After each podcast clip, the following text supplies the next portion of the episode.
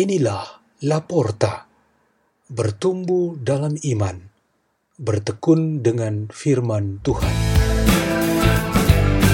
Bersama tim Laporta, asuhan Peter Tukan, Imam Biarawan SDB, Salesian Don Bosco.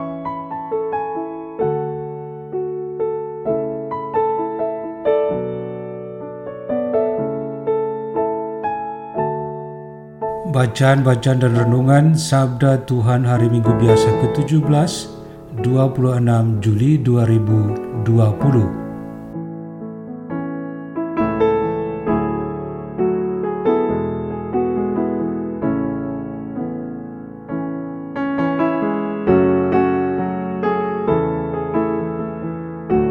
Pembacaan dari kitab pertama Raja-Raja. Pada suatu malam, Tuhan menampakkan diri kepada Salomo dalam mimpi. Beginilah firman Tuhan Allah. Mintalah apa yang kau harapkan daripadaku. Lalu Salomo berkata, Ya Tuhan Allahku, Engkau telah mengangkat hambamu ini menjadi raja menggantikan Daud ayahku. Sekalipun aku masih sangat muda dan belum berpengalaman, kini hambamu ini berada di tengah-tengah umatmu yang kau pilih, suatu umat yang besar, yang tidak terhitung dan tidak terkira banyaknya.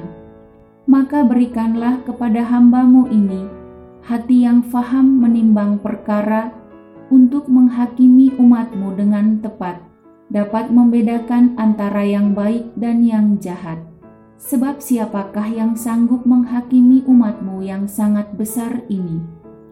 Tuhan sangat berkenan bahwa Salomo meminta hal yang demikian.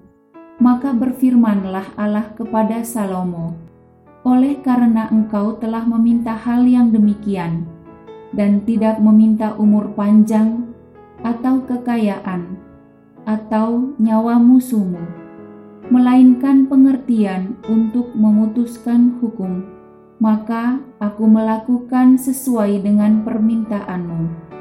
Sungguh, aku memberikan kepadamu hati yang penuh hikmat dan pengertian, sehingga sebelum engkau tidak ada seorang pun seperti engkau, dan sesudah engkau pun takkan bangkit seorang seperti engkau.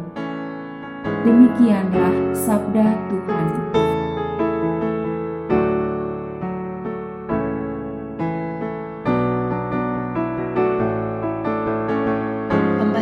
Dari surat Santo Paulus kepada jemaat di Roma.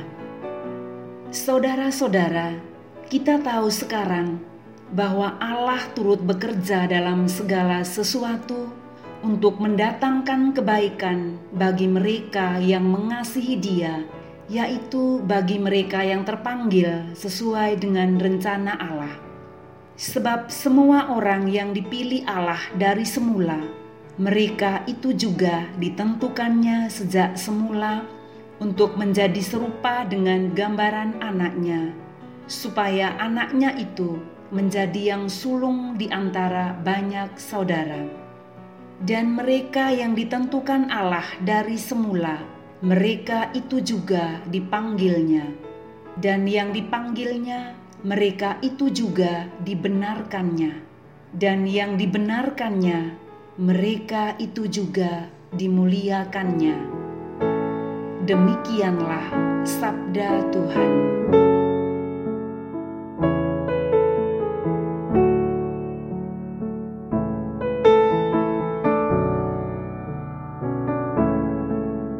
Bacaan Injil Yesus Kristus menurut Matius bab 13 ayat 14 sampai 46. Sekali peristiwa Yesus mengajar orang banyak, hal kerajaan surga itu seumpama harta yang terpendam di ladang, yang ditemukan orang, lalu dipendamnya lagi. Karena sukacitanya, pergilah ia menjual seluruh miliknya, lalu membeli ladang itu. Demikian pula hal kerajaan surga itu seumpama seorang pedagang yang mencari mutiara yang indah. Setelah ditemukannya mutiara yang sangat berharga, ia pun pergi menjual seluruh miliknya, lalu membeli mutiara itu. Demikianlah Injil Tuhan.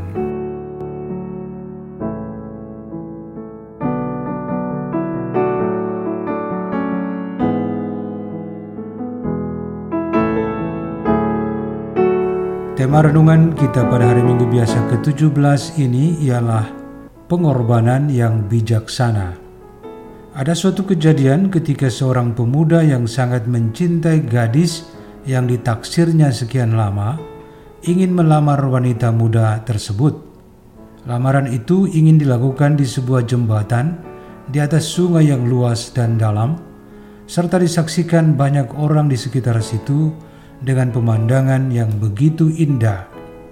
Si pemuda membawa cincin, sekuntum bunga, dan sebuah bingkisan berharga tetapi sebelum menyatakan lamarannya, gadis cantik itu meminta supaya pemuda itu terjun ke sungai untuk membuktikan cintanya itu. Si pemuda segera menggeletakkan semua barang bawaannya, membuka sepatu dan terjun. Sesaat kemudian ia kembali ke jembatan dalam kondisi basah kuyup dan hendak menyatakan lamarannya. Tetapi alangkah kagetnya, pemuda itu dan semua orang di sekitarnya Ternyata gadis itu menolak lamaran pemuda yang sudah berkorban menyiapkan segala sesuatu dan terjun ke sungai. Yang terjadi dengan kisah itu adalah contoh sebuah pengorbanan yang sia-sia. Baik gadis itu maupun si pemuda terlanjur melakukan pengorbanan, tetapi hasilnya akhirnya kosong. Ada begitu banyak pengalaman tentang pengorbanan yang sia-sia yang ada di sekitar kita ada orang yang bekerja dengan modal kemauan yang baik, tetapi mereka tidak didukung oleh sumber daya yang baik, manusia maupun materi pendukung. Maka pekerjaan itu sia-sia saja. Ada yang bekerja atau berbuat dengan dukungan sumber daya cukup, bahkan memadai, tetapi tidak mencapai tujuan yang sudah direncanakan. Itu pun pekerjaan yang sia-sia. Sebagian orang lebih cenderung santai, tidak fokus, malas, dan menunda-nunda untuk bekerja dengan maksimal, akhirnya pekerjaan dan hasilnya yang diinginkan menjadi sia-sia saja. Sebagian lagi yang memberikan pengorbanannya dalam berusaha dan bekerja, namun hanya dalam kesempatan tertentu saja, sedangkan pada kesempatan selanjutnya pekerjaan tersebut berhenti. Padahal yang sangat diperlukan ialah konsistensi dan kontinuitas ini juga merupakan suatu pengorbanan yang sia-sia. Masih ada banyak contoh lainnya yang serupa. Hari ini kita diajarkan untuk mengatasi semua pekerjaan atau pengorbanan yang sia-sia itu dengan suatu pengorbanan yang bijaksana.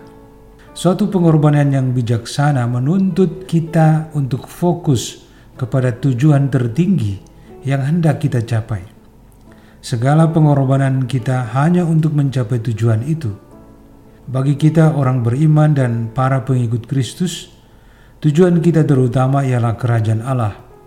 Raja Salomo meminta kebijaksanaan dari kerajaan itu dan Allah memberikan itu kepadanya. Kita sebagai pengikut Kristus sudah terpanggil untuk tujuan yang tertinggi itu.